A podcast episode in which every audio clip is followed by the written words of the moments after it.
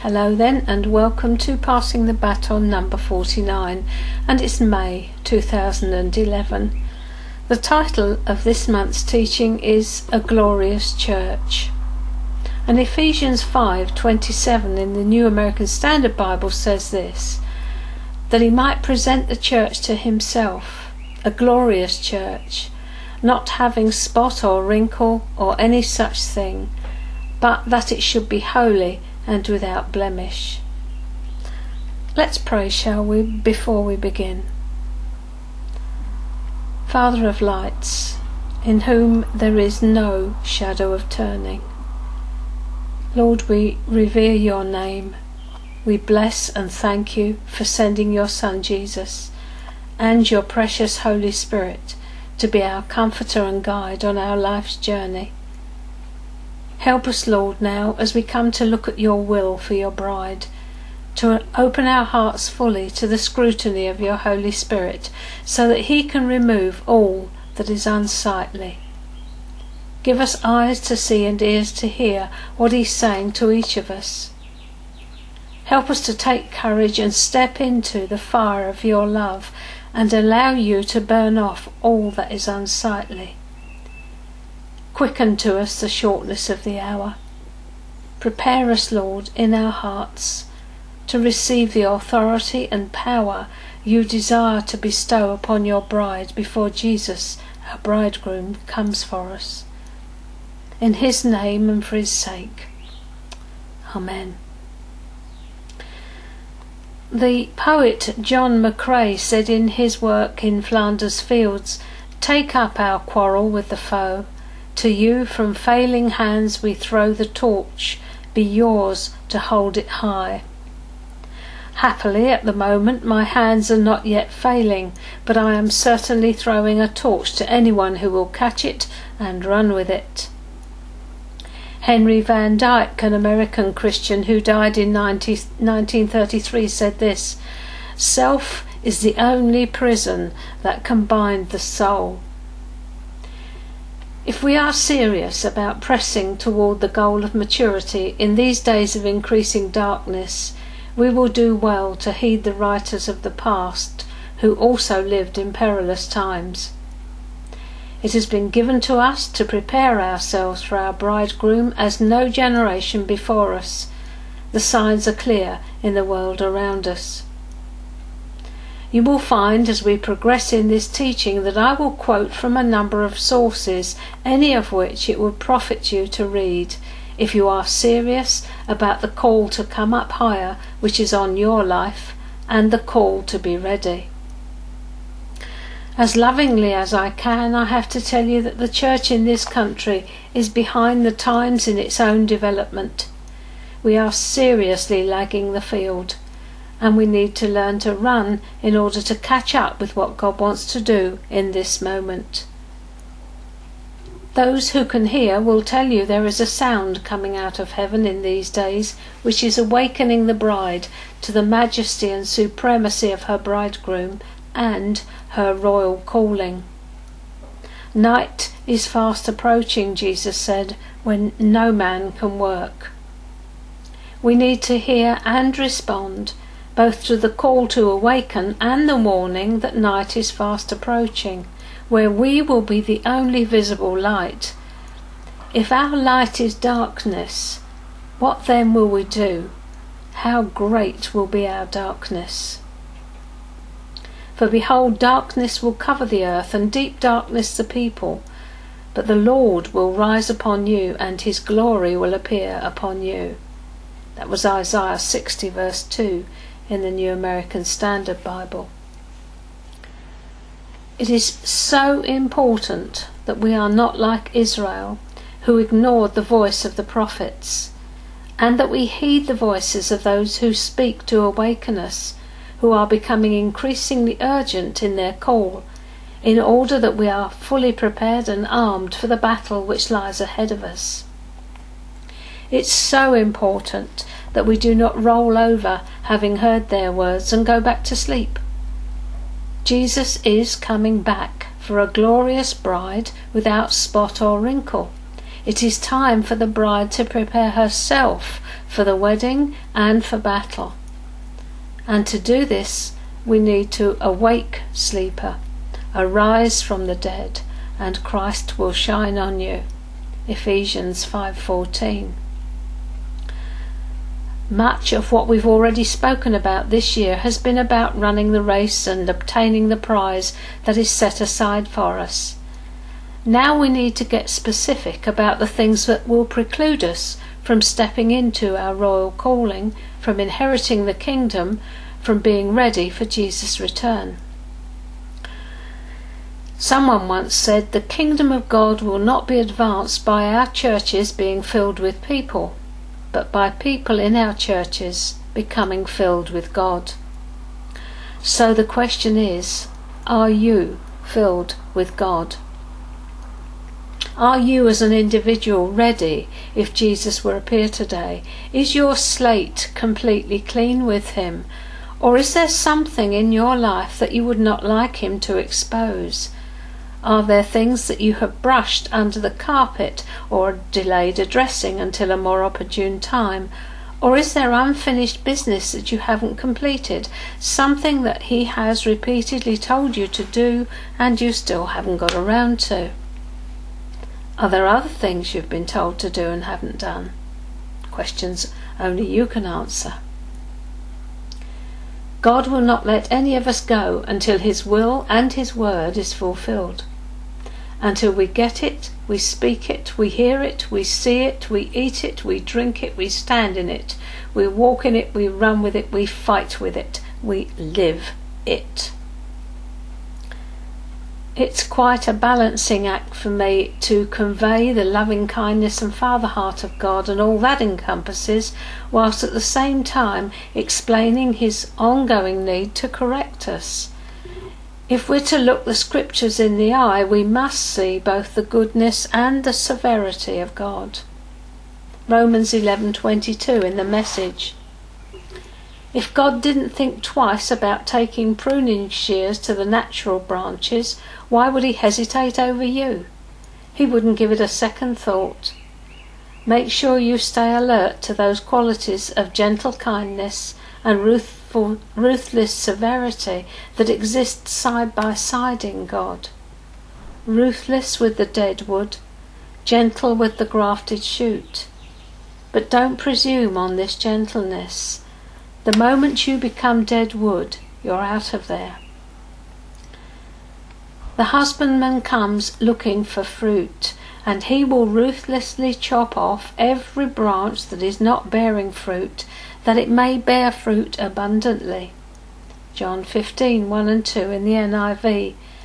I am the true vine, and my Father is the gardener. He cuts off every branch in me that bears no fruit, while every branch that does bear fruit he prunes, so that it will be even more fruitful. God is coming to remove anything in your life that isn't producing good fruit, fruit that will remain, he is coming with those pruning shears so that you will be clothed and not naked on that day. Whatever he does is kindness because the result will profit you. You will be gloriously dressed on your wedding day. Derek Prince used to say he didn't want to be wearing clothes that would expose his buttocks, meaning he didn't want to fall short of all the good things Father had laid up for him to do in this life. I remember hearing him say that God had told him he still had books to write, and he did it before he went home. God has laid up a store of things that he wants you to achieve. Question is, do you know what they are and are you pressing on to apprehend them? Our salvation is secure, nothing can alter that. We're children of God. But it's His will that we do not stop at childhood, but become fully mature adults. So the message to today's church is that of increasing intimacy, obedience, holiness, purity, humility, and power. Jeremiah 6:16 in the amplified Thus says the Lord stand by the roads and look and ask for the eternal paths, where the good old way is. Then walk in it, and you will find rest for your souls. Israel never did. Jeremiah preached for 40 years or so, and they never, ever listened. And for us too. They shut the road through the woods 70 years ago. Weather and rain have undone it again, and now you would never know there was once a road through the woods. That's Rudyard Kipling. Weather and rain have undone the clear paths that God has laid down for us to walk in. And now you would never know there was once a road through the woods. Undoubtedly, the road to holiness which is a separation and consecration to God, is shut up in the church in this day and age. Those who are called to be a counterculture are just like the culture around them, and indeed would fight to stay like it. And my people, the Lord says, love to have it so. Jeremiah 5:31. The prophets prophesy falsely, and the priests rule on their own authority and my people love it so. But what will you do at the end of it? What will you do at the end of it? Good question.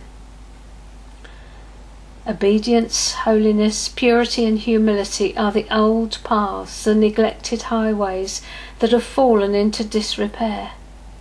But there is a promise of restoration. Isaiah 35 8, New King James Version and a highway shall be there, and a road, and it shall be called the highway of holiness. The unclean shall not pass over it, but it shall be for others.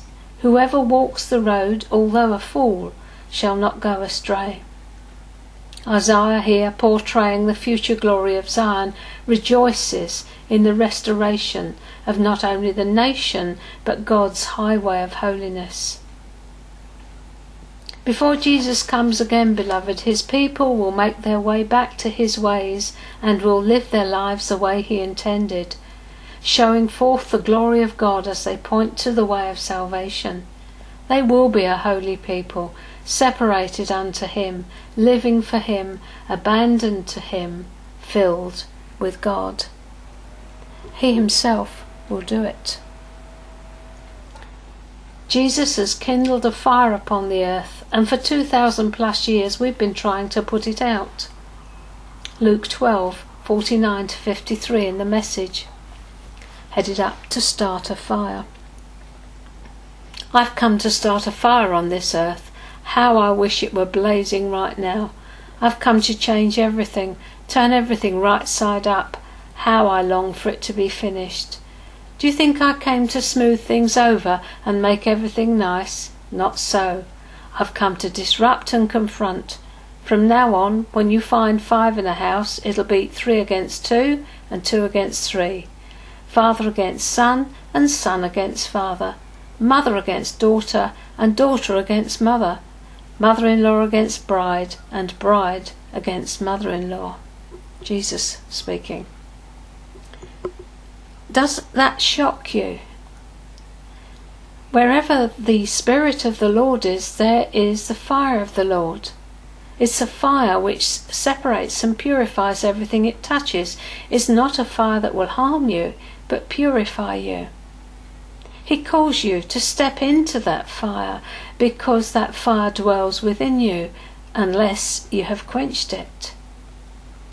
God is a blazing fire of love a blazing fire of love which will burn up all the dross in your life, remove every stain, every wrinkle, and make you fit to stand before Him, clothed in your wedding garment, which is the righteous acts He's prepared in advance for you to do.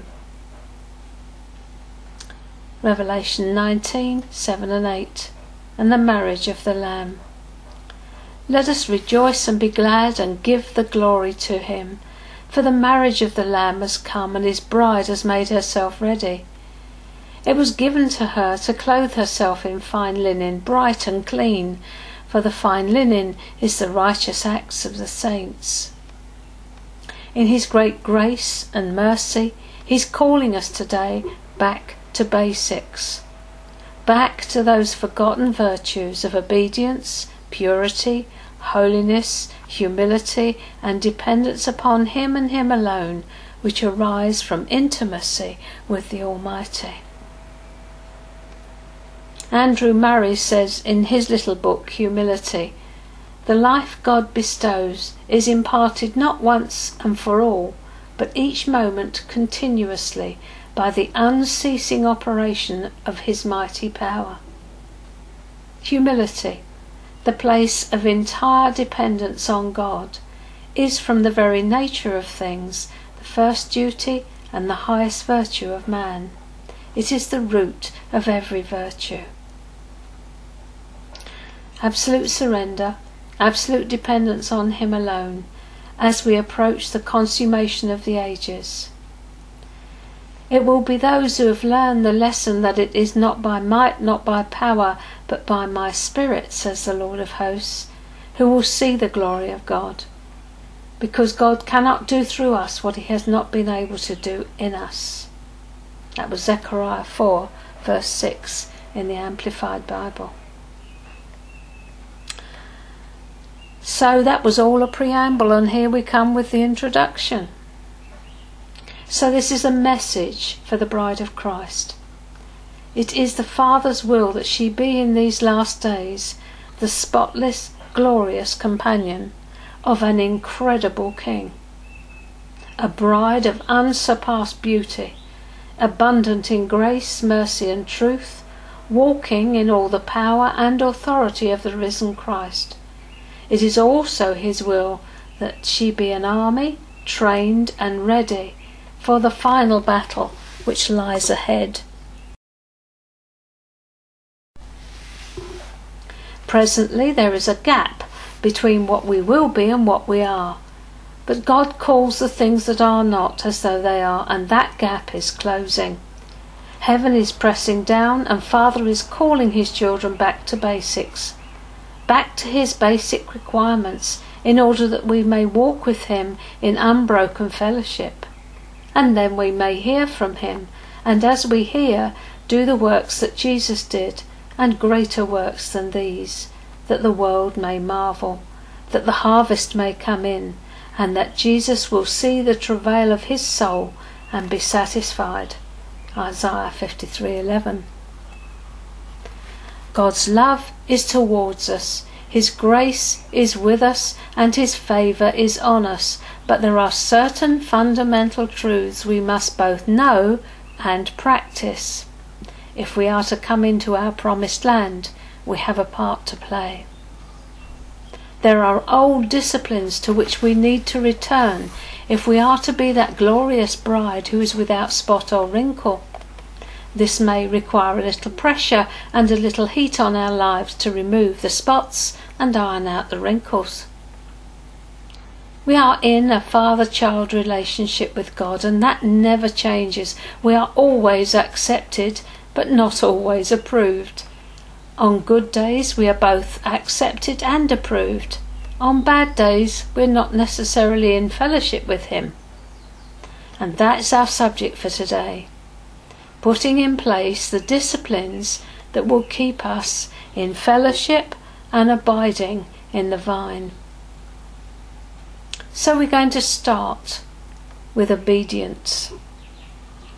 It's my experience that most Christians look upon obedience to God as optional. They'll do what their boss at work tells them, but when it comes to obeying the Lord, they're dilatory, negligent, lazy, lagging behind. God carries the theme of obedience right through His Word. We can trace it from Genesis to Revelation from beginning to end, from paradise lost to paradise regained, God's law is unchangeable. Only obedience gives man access to the tree of life and the abundance of God. The missing jewel is that it was the obedience of Jesus which brought us back into the life of abiding and obedience. Hebrews 10:7 tells us this. Then I said, here I am. It is written about me in the scroll. I have come to do your will, my God. There are two words for will in the Greek, boulema and thelema. Boulema is spelt B O U L E M A and thelema T H E L E M A. The first has to do with God's sovereign determined purpose, which is unfolding and doesn't depend on man's cooperation. The second is God's desire. When Jesus said in Mark 3:35, reading from the NIV, whoever does God's will is my brother and sister and mother. He was speaking of the wish or will of his father, thelema. This was the father's desire that we should do his will. Perhaps we will, perhaps we won't. It's dependent on our cooperation. Noah did all that God commanded him. Genesis 6, 22 and 7, 5, 9 and 16. By faith Abraham obeyed. Hebrews 11:8. On Mount Sinai, God gave Moses this message for the people of Israel. Exodus 19:5. Now, then, if you will indeed obey my voice and keep my covenant, then you shall be my own possession among all peoples, for all the earth is mine. And Jesus said, John 14, 15 and 21 in the New American Standard Bible. If you love me, you will keep my commandments. He who has my commandments and keeps them is the one who loves me. And he who loves me will be loved by my Father, and I will love him and disclose myself to him. So we see that it's only in walking in obedience that Jesus discloses himself to us that we become intimately acquainted with him, know his heartbeat, and hear his instructions. He says, If you permit me, I will work in your life so that your will can be lined up with mine, and you will find yourself desiring the Father's will just as I did. If you love me, you will let me do this, because the measure of your love is the measure of your obedience. And your obedience is the starting point of true holiness, which is separation to God. 1 Peter 1 14 to 16, New American Standard. As obedient children, do not be conformed to the former lusts which were yours in your ignorance but like the Holy One who's called you, be holy yourselves in all your behaviour, because it is written, You shall be holy, for I am holy. Obedience is the eternal purpose of the Father. The Christian life is first and foremost characterized by obedience to the truth, who is a person. 1 John 2 4 in the message if someone claims I know him well, but doesn't keep his commandments, he's obviously a liar. His life doesn't match his words. But the one who keeps God's word is the person in whom we see God's mature love. This is the only way to be sure we're in God. Anyone who claims to be intimate with God ought to live the same life as Jesus lived. A defective spiritual life is always the result of dam- damaged intimacy. There is no substitute for intimacy with God. Obedient flow, obedience flows naturally from the moment by moment loving relationship with Him, hearing and seeing what He is doing. It's in that place and only in that place we receive our instructions, and it's always intensely personal. God says, I love you. Return my love. Love me, obey me. It takes God to love God. The mark of a true disciple is that they are always learning, they are constantly in a place of being taught. In a faithful scholar, there are several elements that make up his feelings towards his teacher. He submits himself entirely to the teacher. He has perfect trust in him, and he gives the teacher as much time and attention as he asks. When we see Jesus and the precious Holy Spirit as our teachers and yield to their request for our time and attention, obedience is a natural and loving consequence.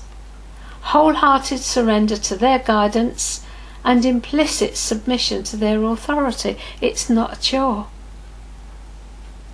He requests our attention because he desires to lead us into the paths of righteousness, holiness, purity, and power. But without loving obedience, we will be powerless, ineffectual, weak, and feeble. He wants to energize his people that the world may see the risen Christ.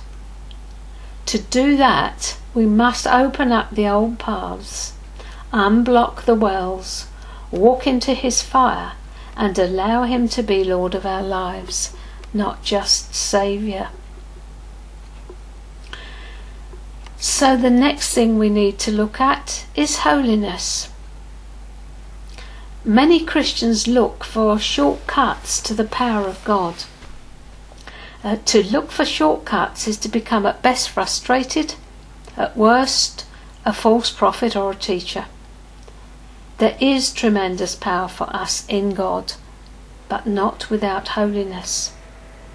Hebrews 12:14 NIV Make every effort to live in peace with everyone and to be holy.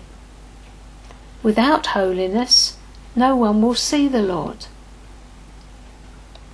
Remember, holiness is a separation, a consecration in our hearts to Him. It's not going into a nunnery. It's not not going out into the world and, and being with people. You only need to see how Jesus was, and he never slipped in his holiness. He went everywhere. He would be in the red light district of Amsterdam if he was here now. Holiness is in the heart.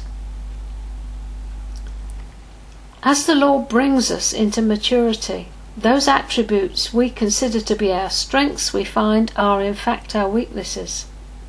Our pride and self confidence keep us from God's help, and the clamour of our own ideas and desires drowns out the still small voice.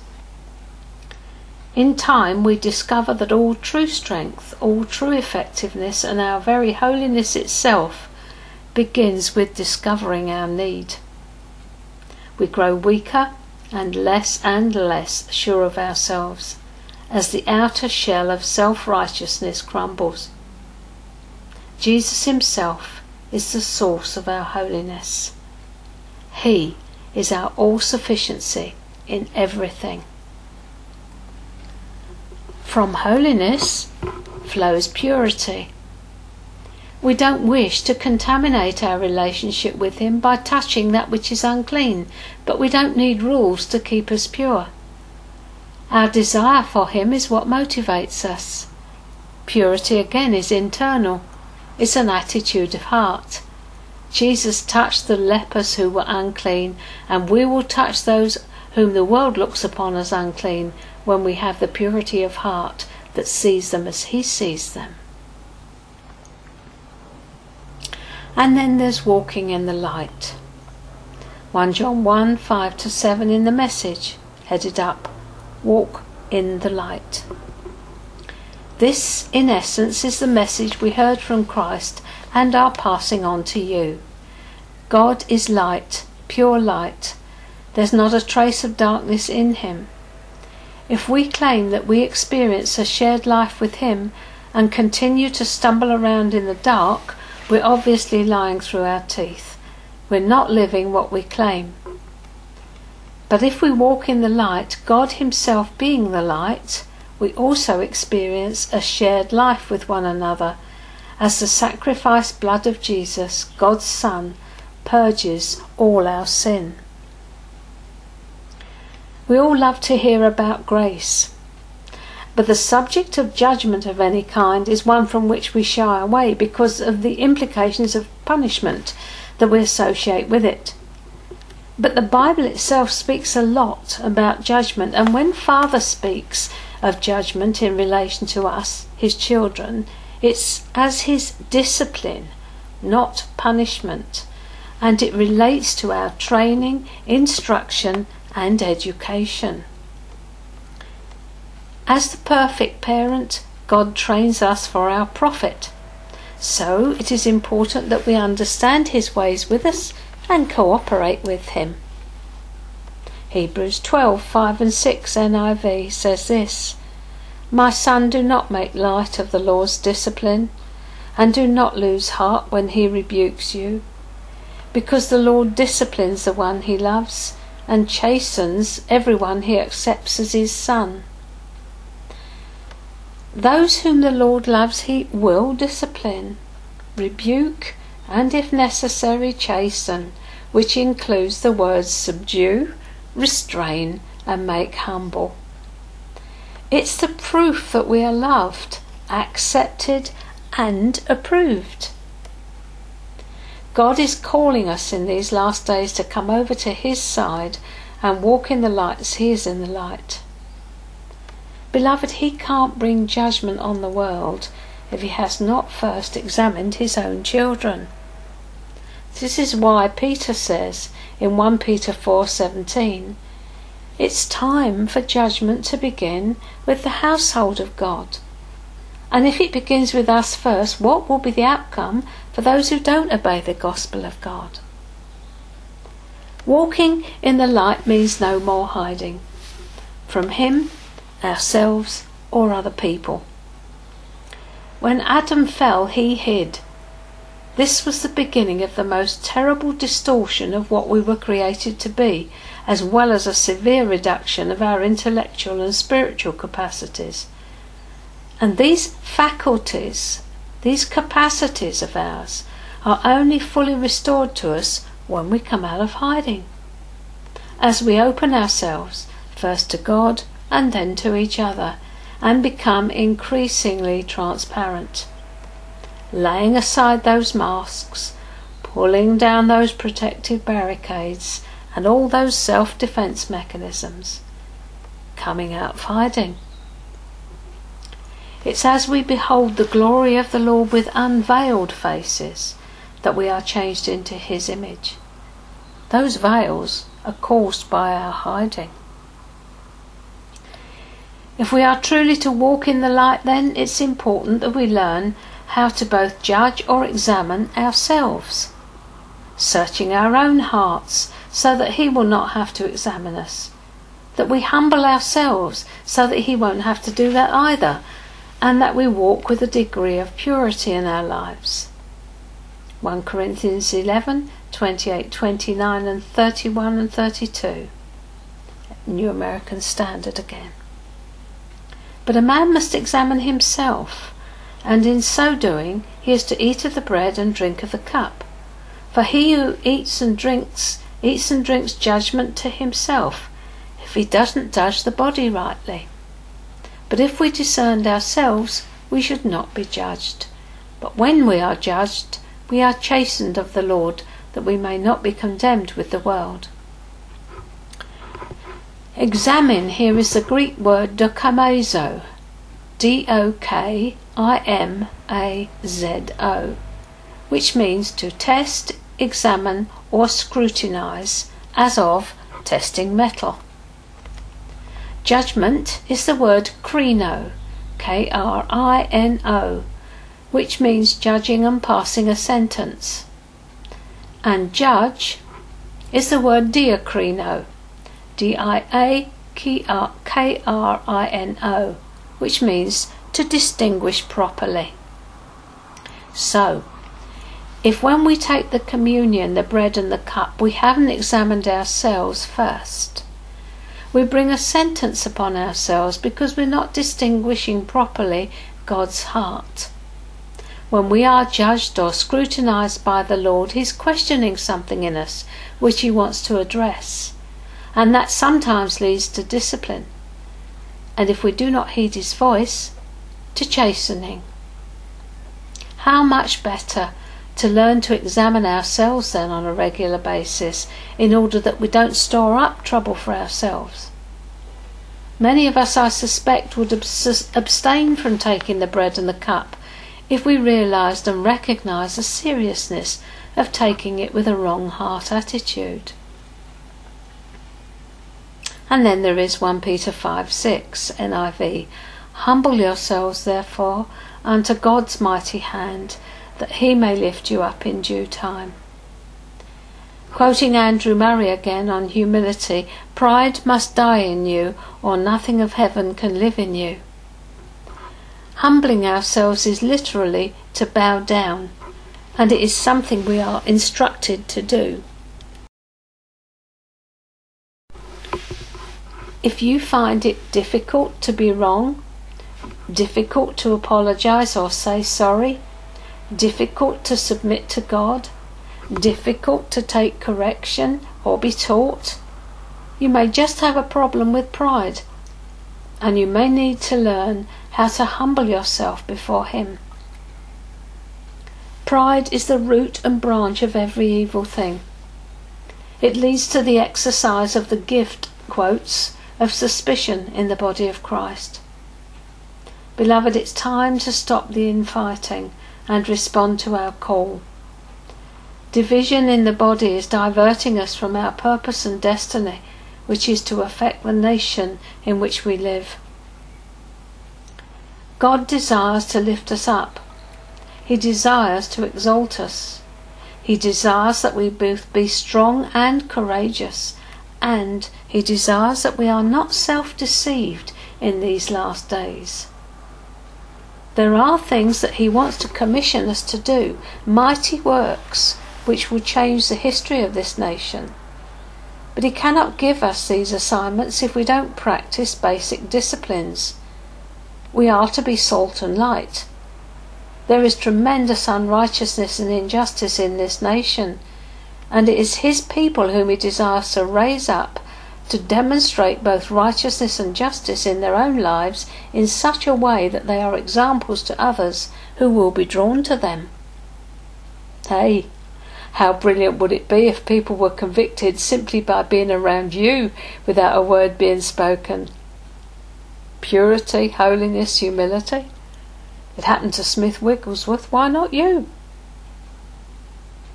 Micah 6 8, New American Standard. He's told you, O man, what's good, and what does the Lord require of you? But to do justice, to love kindness, and to walk humbly with your God. And then there are the twins, confession and repentance. Derek Prince once said, Unconfessed sin is sin which is unforgiven.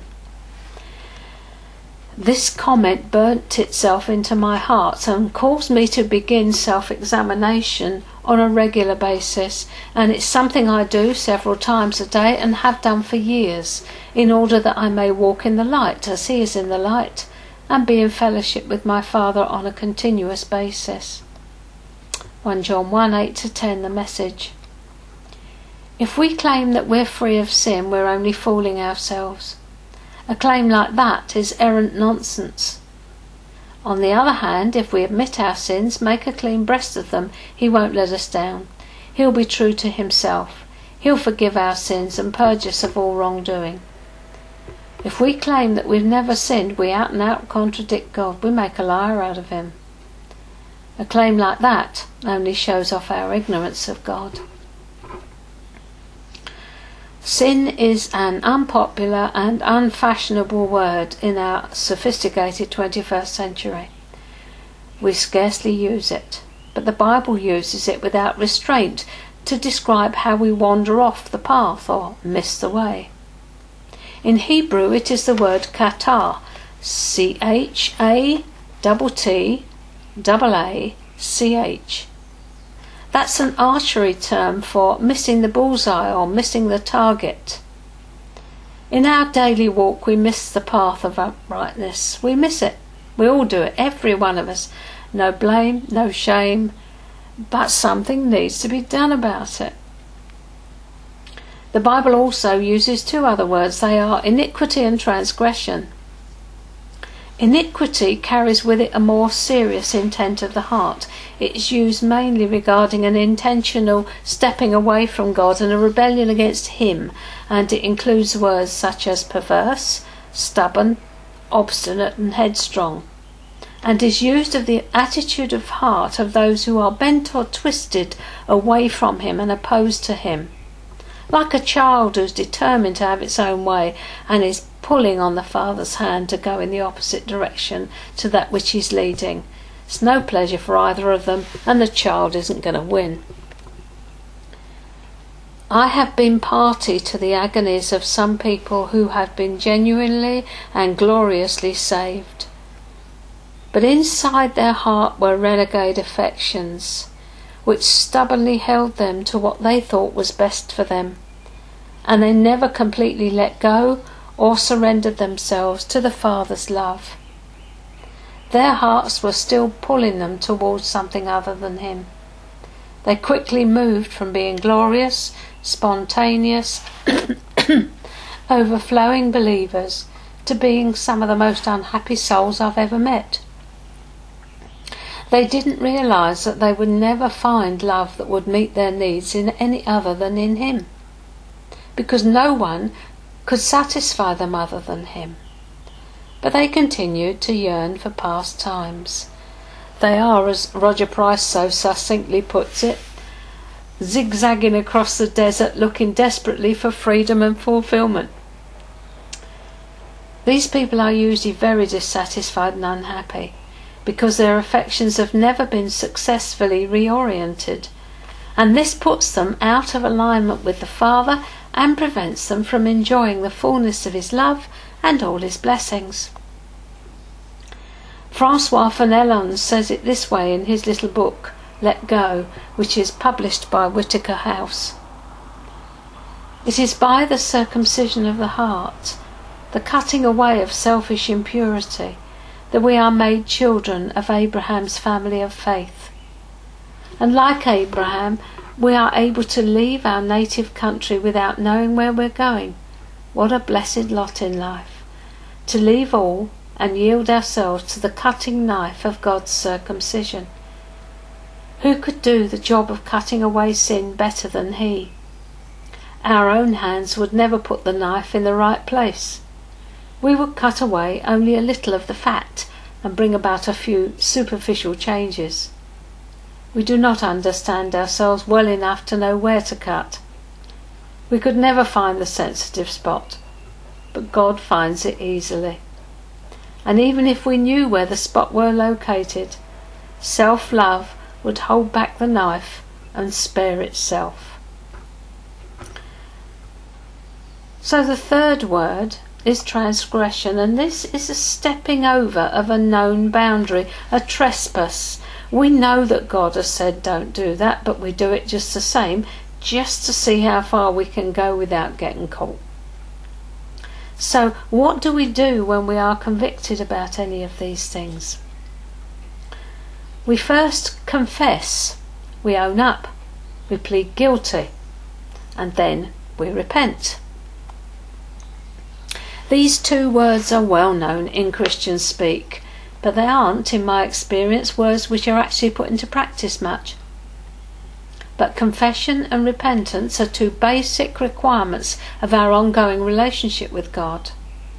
If we neglect these, we will find there is a strange distance developing between us and Him. We don't hear Him as we used to, we can't get guidance, and we wonder why we seem to be having a wilderness experience. Beloved, we just wandered off the path.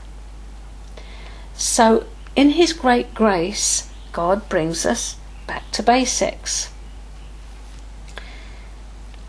The first word, confess, is the Greek word homologeo, which means to say the same thing as someone else.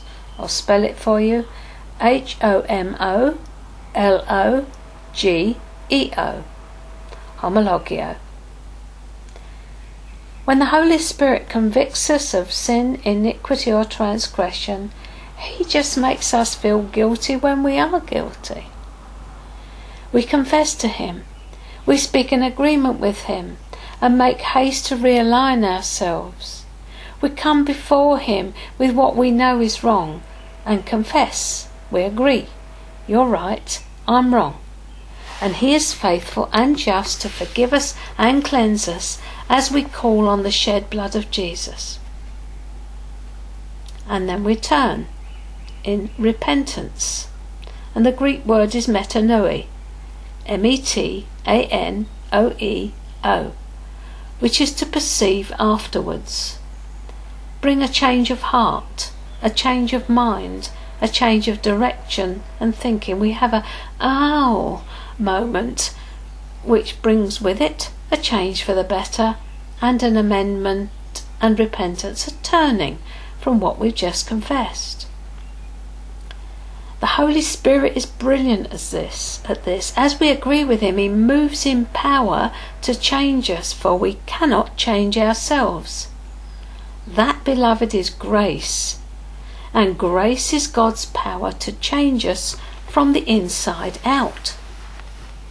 So our daily walk is meant to be consistent in both repentance and confession, agreeing with Him and walking in the grace of God, because He desires fellowship with us 24 7, and He can't fellowship with unrighteousness, which is darkness. So He's provided a way. Brilliant. We are clean, Jesus told us, by the washing of water of regeneration. It is in our daily walk that we get our feet dirty, which requires that we wash them at least once a day before Him. If we say we are without sin, we deceive ourselves. So, to the word deception.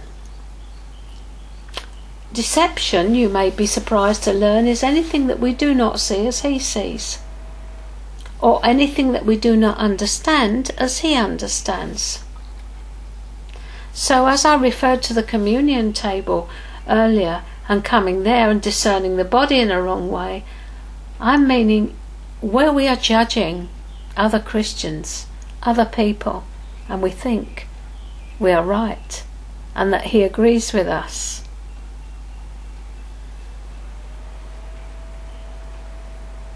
Deception is anything we don't see as he sees, or anything we don't understand as he understands. Knowing the level of our own deception will cause us to become humble and walk meekly with him. None of us is where we think we are. None of us know very much. Paul said in his classic passage on love in 1 Corinthians 13 we know in part and we prophesy in part. Humility says, I don't know. I don't have all the answers, but I'm willing to learn. It's moldable, correctable, and teachable. It's a great deception to think that because we have supernatural revelation or power, we must be thinking the way He thinks in everything. Uh uh the greatest are only given the tiniest understanding of how he thinks. We only think like him when we're in perfect union with him, and very few have ever attained this. So it moves naturally into judge not, lest ye be judged. We all miss the mark, particularly in the area of loving one another. My thoughts of love are not your thoughts of love. But Lord, Isaiah 55 8 in the message, I don't think the way you think, and the way you work isn't the way I work. The way we see things is just not the way he sees them, so we may be unaware that bitterness, harshness, judgmentalism, criticism, and unkindness are actually all signs of broken fellowship with Him. Because wrong attitudes towards others will cause a breakdown in our fellowship with the Father. We are out of alignment with Him. I love God, it's people I have a problem with. Don't come to the communion table with an attitude like that. put it right. He just doesn't see things the way we do. Criticism and judgment ruin our fellowship with God. It ends up leaving us hard, vindictive, and cruel, and with a perception that we are somehow superior because we think He agrees with us. But it affects our fellowship with Him and blocks the flow of blessing from our lives and the lives of others. And even if it's only in our mind, if you're telling me now it never comes out of your mouth, sooner or later it will. Luke 6 445 NIV A good man brings good things out of the goods stored up in his heart. Your heart is like a container, it's storing something. And an evil man brings evil things out of the evil stored in his heart. For the mouth speaks what the heart is full of. The mouth speaks out what the heart is full of.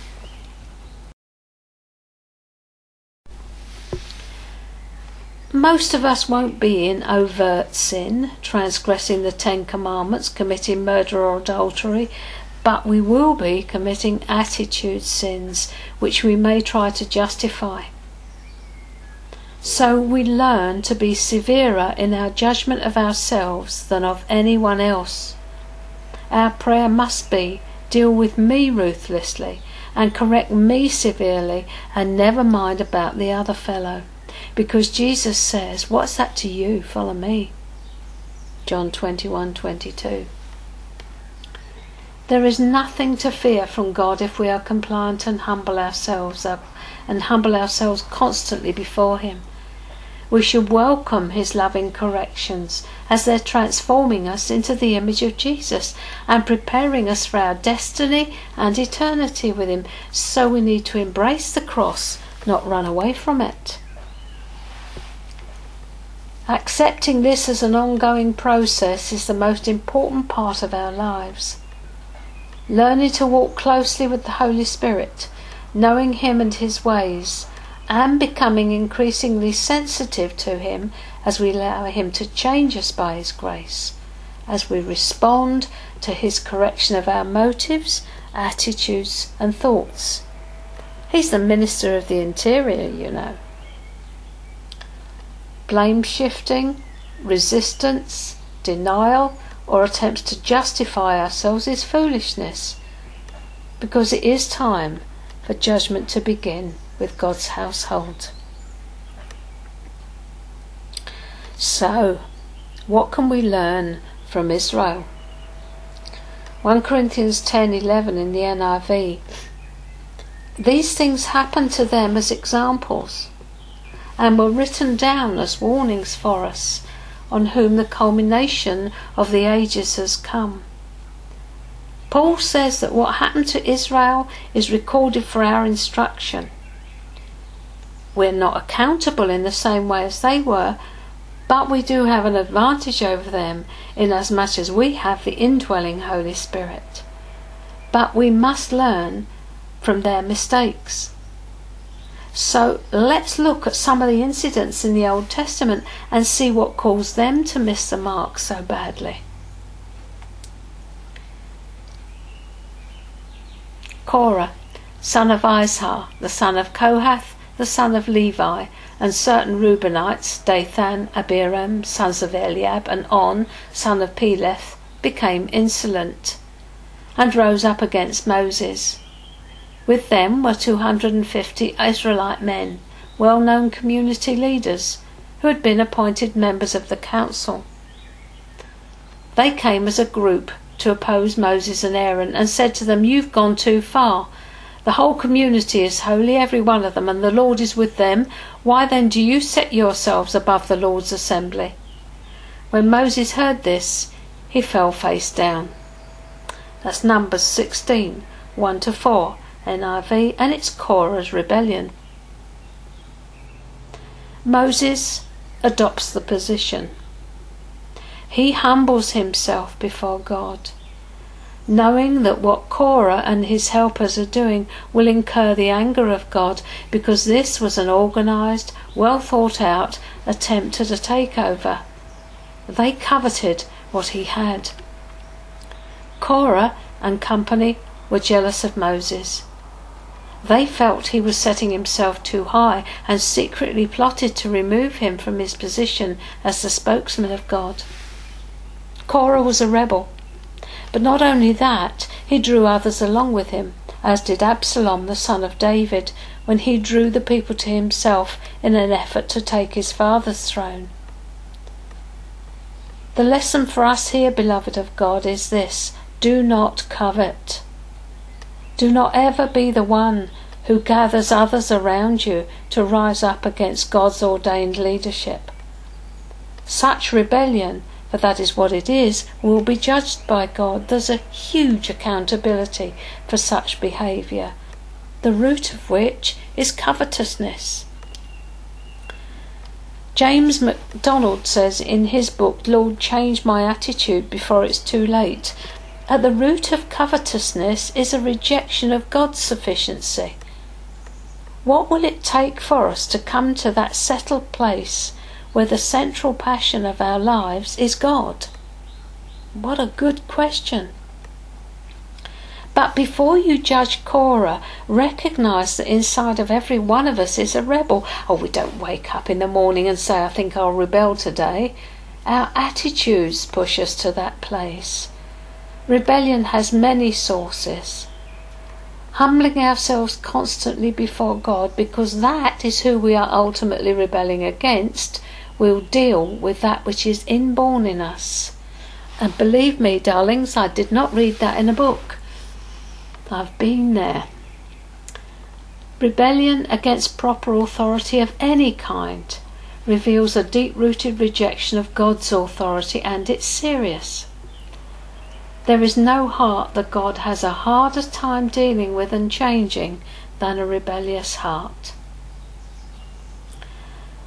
In the Old Testament, there was an offering for what was called the sin of ignorance, and that is what most often is for us.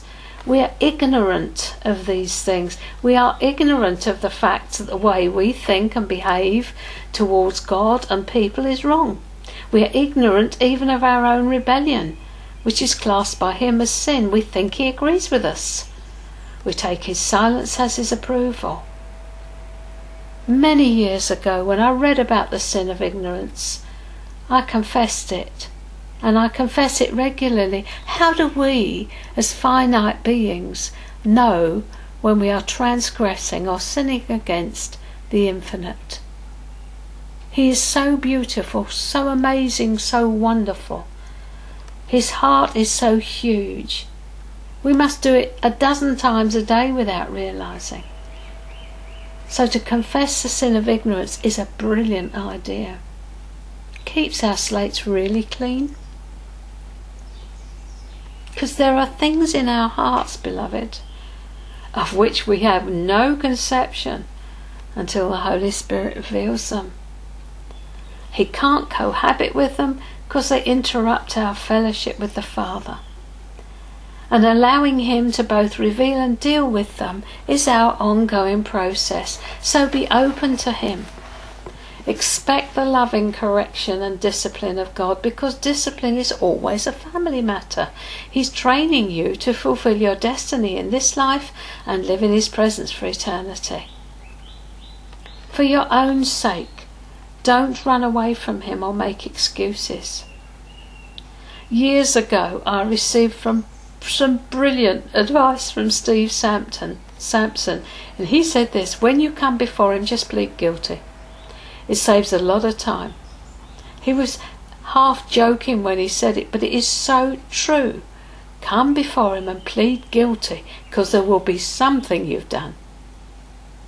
And then ask for the desire to love him with all your heart, so that you want nothing to come between you and him nothing that would mar this beautiful relationship.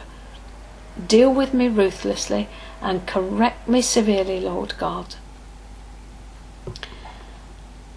The late Judson Cornwall, in his book, What Is There About No That You Don't Understand, says this Our minds tend to reject all negative statements, and our eyes skip over the word no as if it were not on the page. God knows that our insistence on having our own way causes us to gloss over a negative, whether it's spoken or written. Nevertheless, there are things He tells us for our own good which sometimes simply have to be enforced. And this is where we experience not only the rebuke, but sometimes the discipline or even the punishment of our God for our restoration. Again, the history of Israel shows us that when God's great heart said no, when He said, Don't flirt with anything which isn't of me, they wouldn't take this no for an answer. They neglected to keep away from that which God prohibited and to do which God had told them not to do what God had told them not to do, and they moved into rebellion, which eventually incurred God's discipline, and ultimately, right at the end of it, they lost their inheritance. They accommodated things that God did not appreciate, enjoy, or value. They were passive in their response to him and active in their rebellion to his commands. Their history is an example to us that it's not how you start the race, but how you finish it. He who puts his armour on doesn't boast in the same way as he who takes it off. 1 Kings 20, verse 11. That great king, Solomon, son of David, built the temple in Jerusalem. He started so well. But he was lured away from the living God by the wives that he married. He started off on fire for God, but he ended in an ash heap. A broken man who wrote Ecclesiastes. The thoughts of an old soul, an out of fellowship, disillusioned believer. He tried everything, pursued pleasure for its own sake, only to find it turned to ashes in his hands. Pursuit of the world will always do this. Ecclesiastes 2 10 and 11, New King James Version. Whatever my eyes desired, I did not keep from them. I didn't withhold my heart from any pleasure, for my heart rejoiced in all my labour, and this was my reward from all my labour. Then I looked on all the works that my hands had done, and on the labour in which I had toiled, and indeed all was vanity and grasping for the wind. There was no profit under the sun. The pursuit of the pleasure of the world is empty at last. Solomon ignored the warning that God gave him in 2 Chronicles 7 19 to 21 at the dedication of the temple. But if you turn away and forsake my statutes and my commandments which I've set before you, and go and serve other gods and worship them, then I will uproot them from my, my land which I have given them, and this house which I have sanctified for my name I will cast out of my sight, and will make it a proverb and a byword among all people. And as for this house which is exalted, Everyone who passes by it will be astonished and say, Why has the Lord done thus to this land and this house? Here, the generational sin of lust, David with Bathsheba, is worked out through his son Solomon with disastrous results. Solomon loved many foreign women and followed their pagan practices which God had expressly forbidden. This disobedience brought its reward, and the process of judgment began, affecting the whole nation and the kingdom of Israel, established unto David. The whole kingdom was torn in two after Solomon's death and became two nations at war with each other Israel in the north and Judah in the south. You can read the story in 1 Kings 11 1 to 13. Solomon led the nation in a downward slide into idolatry from which Israel never fully recovered. The whole nation became corrupt because of the lifestyle of its leader. The Bible shows us that Israel walked contrary to God over an extremely long period of time, and eventually, after many, many warnings and an increasing severity of rebuke, God brought punishment on them because of their wilful disobedience. They were short sighted, naked, and blind. Jesus said the same thing to the church in Laodicea, Revelation 3:17 in the Amplified. For you say, I am rich, I have prospered and grown wealthy, and I am in need of nothing. And you do not realize and understand that you are wretched, pitiable, poor, blind, and naked.